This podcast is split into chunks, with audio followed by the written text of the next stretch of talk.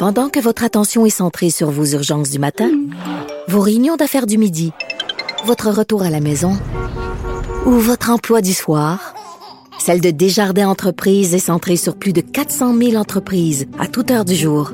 Grâce à notre connaissance des secteurs d'activité et à notre accompagnement spécialisé, nous aidons les entrepreneurs à relever chaque défi pour qu'ils puissent rester centrés sur ce qui compte, le développement de leur entreprise.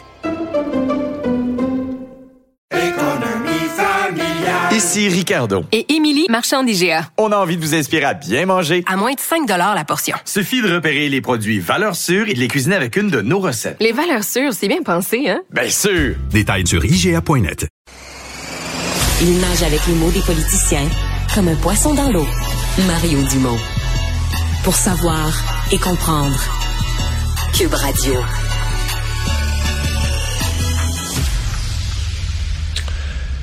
Lettre euh, ouverte ce matin euh, dans notre rubrique Faites la différence. J'ai trouvé ça dans le journal de Montréal, dans le journal de Québec. C'est signé par le chef du Bloc québécois, Yves-François euh, Blanchette, qui dit essentiellement, bon, une fois le, le, respect et l'admiration exprimés pour la reine, que ça génère, le décès de la reine amène une obligation de nous questionner sur l'avenir de la monarchie, sur le symbole que ça représente dans notre société. On en parle tout de suite avec euh, l'auteur de la lettre, le principal intéressé, François Blanchet. Bonjour. Bien bonjour, M. Dumont.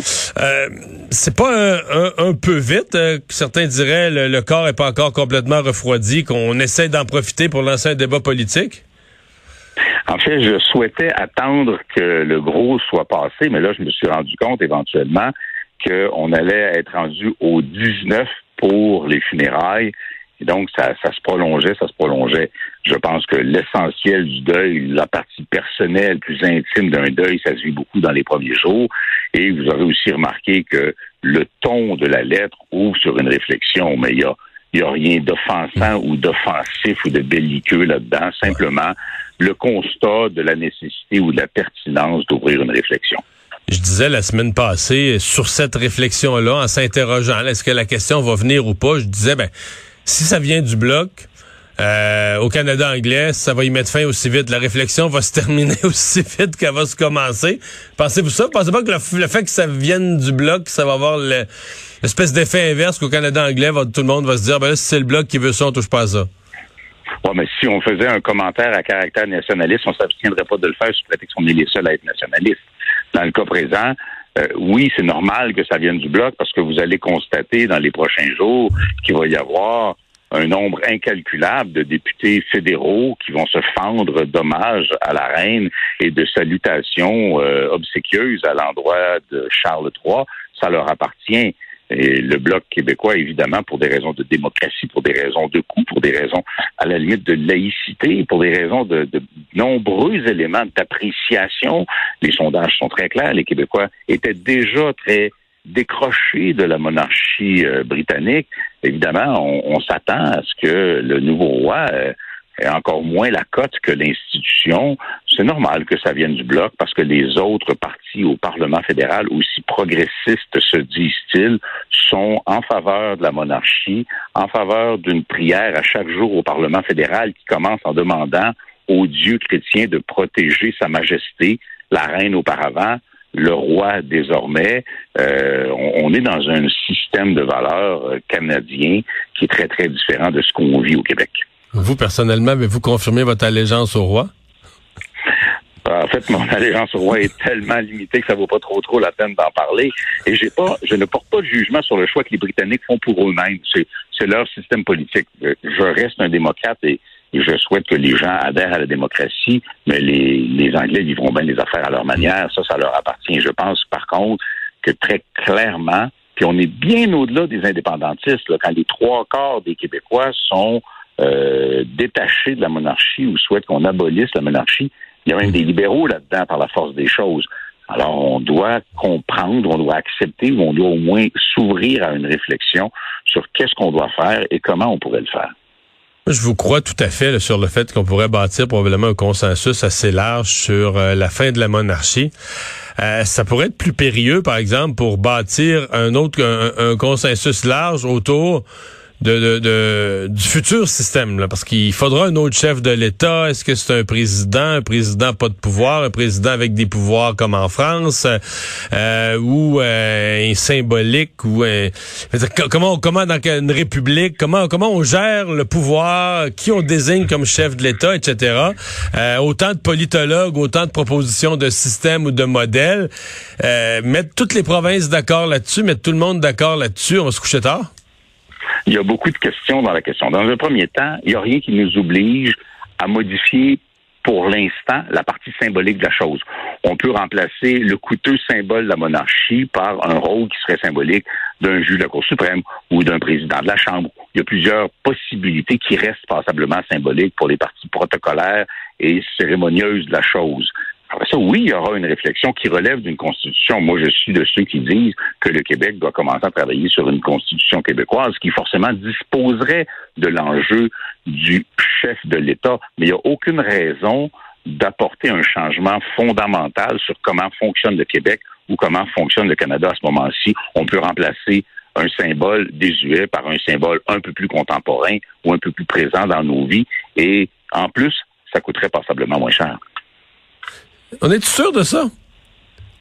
Ben, ça pourrait coûter aussi.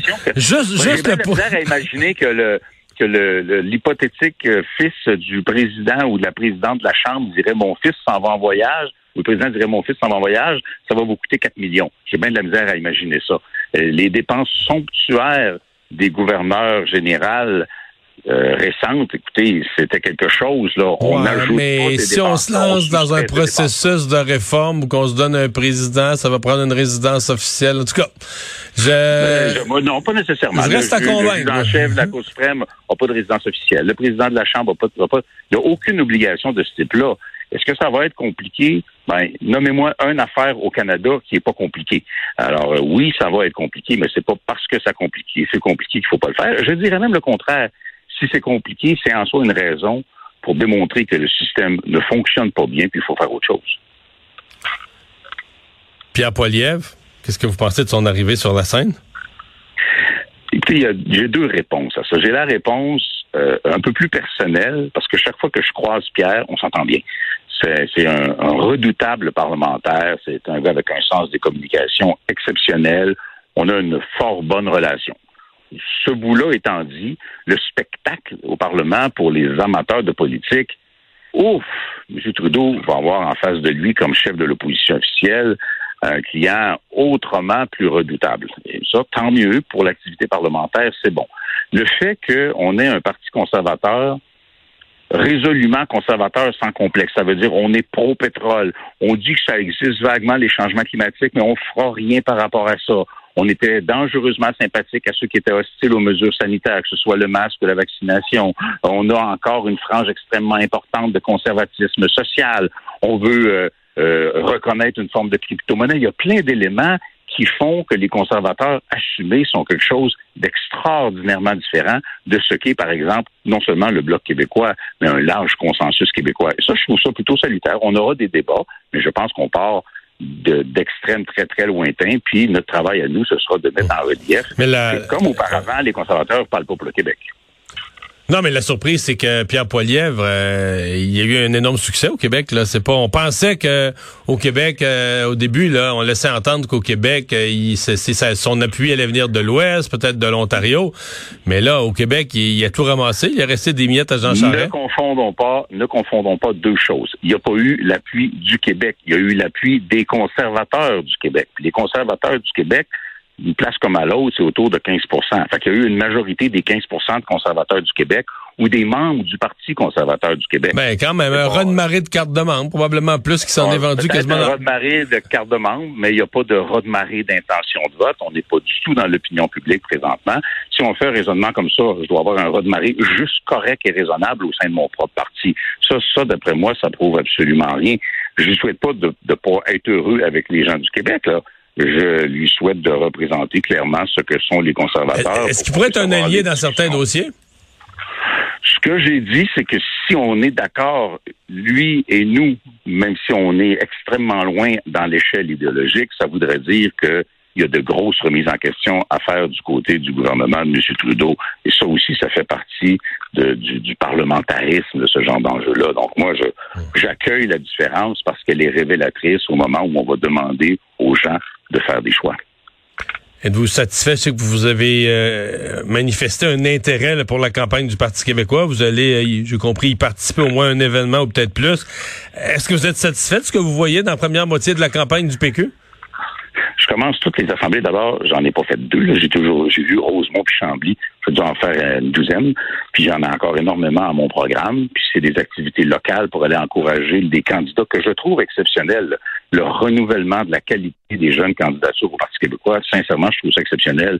Ils gagneront pas toutes. Je prends des notes. Il y a d'autres élections fédérales qui s'en viennent. Il y a d'autres élections à Québec un jour. C'est un beau renouvellement de la base militante très, très engagée du Parti québécois. Et je commence toutes mes assemblées en disant à mon avis, pour l'instant, Paul mène la meilleure campagne. Puis, il y a l'avantage que les gens ne l'attendaient pas là parce qu'il était encore trop peu connu. À date, il fait, je pense, une excellente campagne.